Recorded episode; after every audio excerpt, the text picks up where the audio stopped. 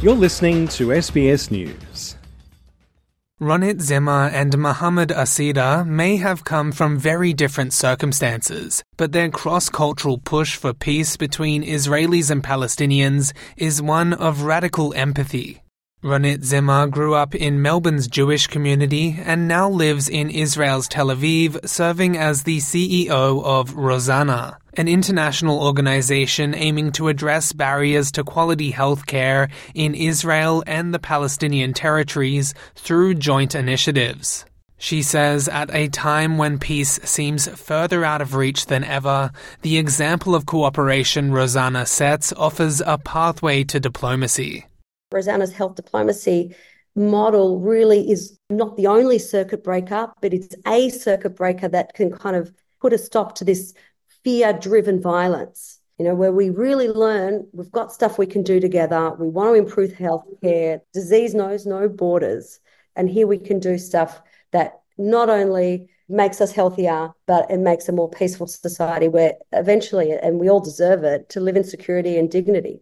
Mohammad Asideh grew up in the West Bank capital of Ramallah, has worked as a political scientist specializing in public policy, and now serves as the Director of Engagement and Advocacy for Rozana. He says he met Ms. Zimmer on a Rozana mission in Israel and the West Bank in 2022, but a year and a half ago he then made the decision to leave the West Bank for Melbourne. When I left Palestine, I left because I know the violence between the Palestinians and the settlers was increasing. Um, and unfortunately, the policies of the Israeli, the current Israeli government didn't help at all. Also, I'm having a daughter that changed so much in the psychology. I needed a different place to her. So that's why we moved to uh, Melbourne. I had no plans to go back to uh, Palestine afterward. And it's the first time my family tells me, don't come back because the situation is unstable. This violence Mr. Asideh refers to predates the current Israel Hamas conflict and stems from clashes between Palestinian locals and Jewish settlers who have occupied Palestinian territory in Jerusalem and the West Bank since 1967. This is an act seen as broadly illegal under international law, but a policy defended and repeatedly endorsed by the Netanyahu government. And recently, the United Nations estimates that the Israeli Defense Forces and settler militias have killed over 300 Palestinians within the West Bank since October 7, with thousands more arrested in numerous raids.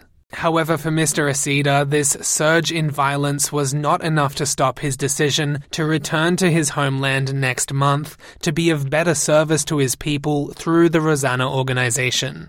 Yeah, I'm going back, and to be honest, uh, I have doubts and I'm very worried. My wife, even more worried.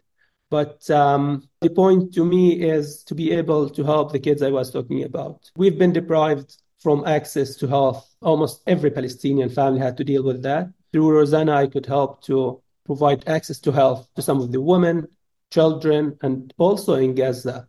Rozana, formerly known as Project Rozana, was started by Australian businessman and Jewish community leader Ron Finkel back in 2012, inspired by the story of a four-year-old Palestinian girl, Rozana Salawi, who fell nine stories out of the window of her family's apartment in the West Bank. Her parents then took her to a better equipped Israeli hospital in Jerusalem instead of their local Palestinian hospital, a decision deemed by doctors to have saved their daughter's life.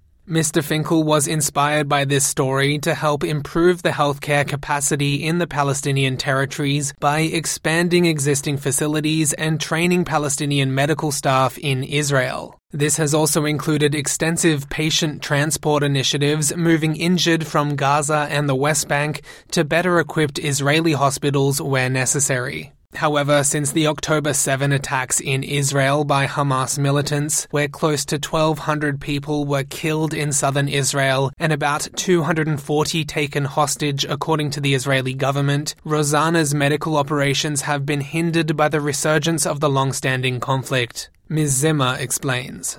Look, we've had to make a couple of adaptations for uh, a couple of our programs. We had the transportation, we were sending too many buses a day to the Gaza border, bringing in patients from Gaza to hospitals in Israel and East Jerusalem. We've obviously had to stop that. In the West Bank, we were supporting organisations with, with networks of volunteer drivers. And now, because of the situation, the volunteer drivers also in Palestine and also in Israel are a little bit scared to, to kind of go about and do their work. The organization has also recently offered trauma and emergency training for medical teams in Israel, East Jerusalem, the West Bank, and Gaza, and helped provide housing for approximately 100 patients and their caregivers who are receiving treatment in Israeli hospitals and are unable to return to Gaza amid the conflict.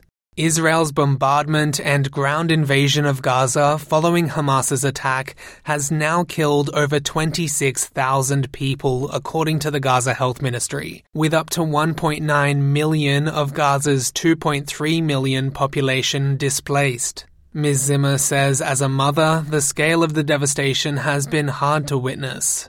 Well, it's absolutely heart wrenching. Uh, I'm also in touch with another mother in Gaza. She was a doctor who was doing her uh, residency training in an Israeli hospital. She hasn't been able to see her children. People living in tents, not going to school, not having a normal childhood. It's heartbreaking. It's heartbreaking to see the trauma that the children in Israel have experienced, the hostages that did return, the children.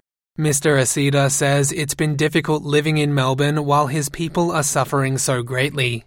I have some friends and colleagues I worked with previously who live in Gaza, and they've experienced uh, several wars before, um, since 2008 until 2014, 21, and a few other wars. But um, uh, they felt this is going to be a different and it is different. I mean, those colleagues I worked with, they lived in houses, now they live in tents.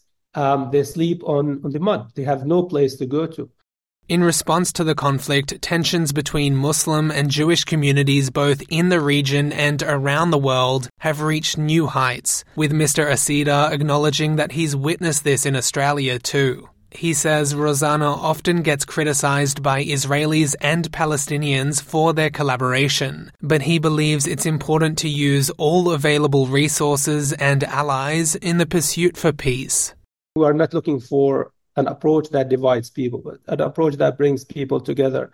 And I think there is so much power in diversity and inclusion. And um, I think even within Rozana, there is so much diversity, not just in our religion and ethnicity and um, um, citizenship, but uh, also in, in the way we view the conflict and the history. And um, when we say we bring Palestinians and Israelis together, doesn't mean those people do agree on everything, but they come together despite the disagreement Sam Dover, SBS News.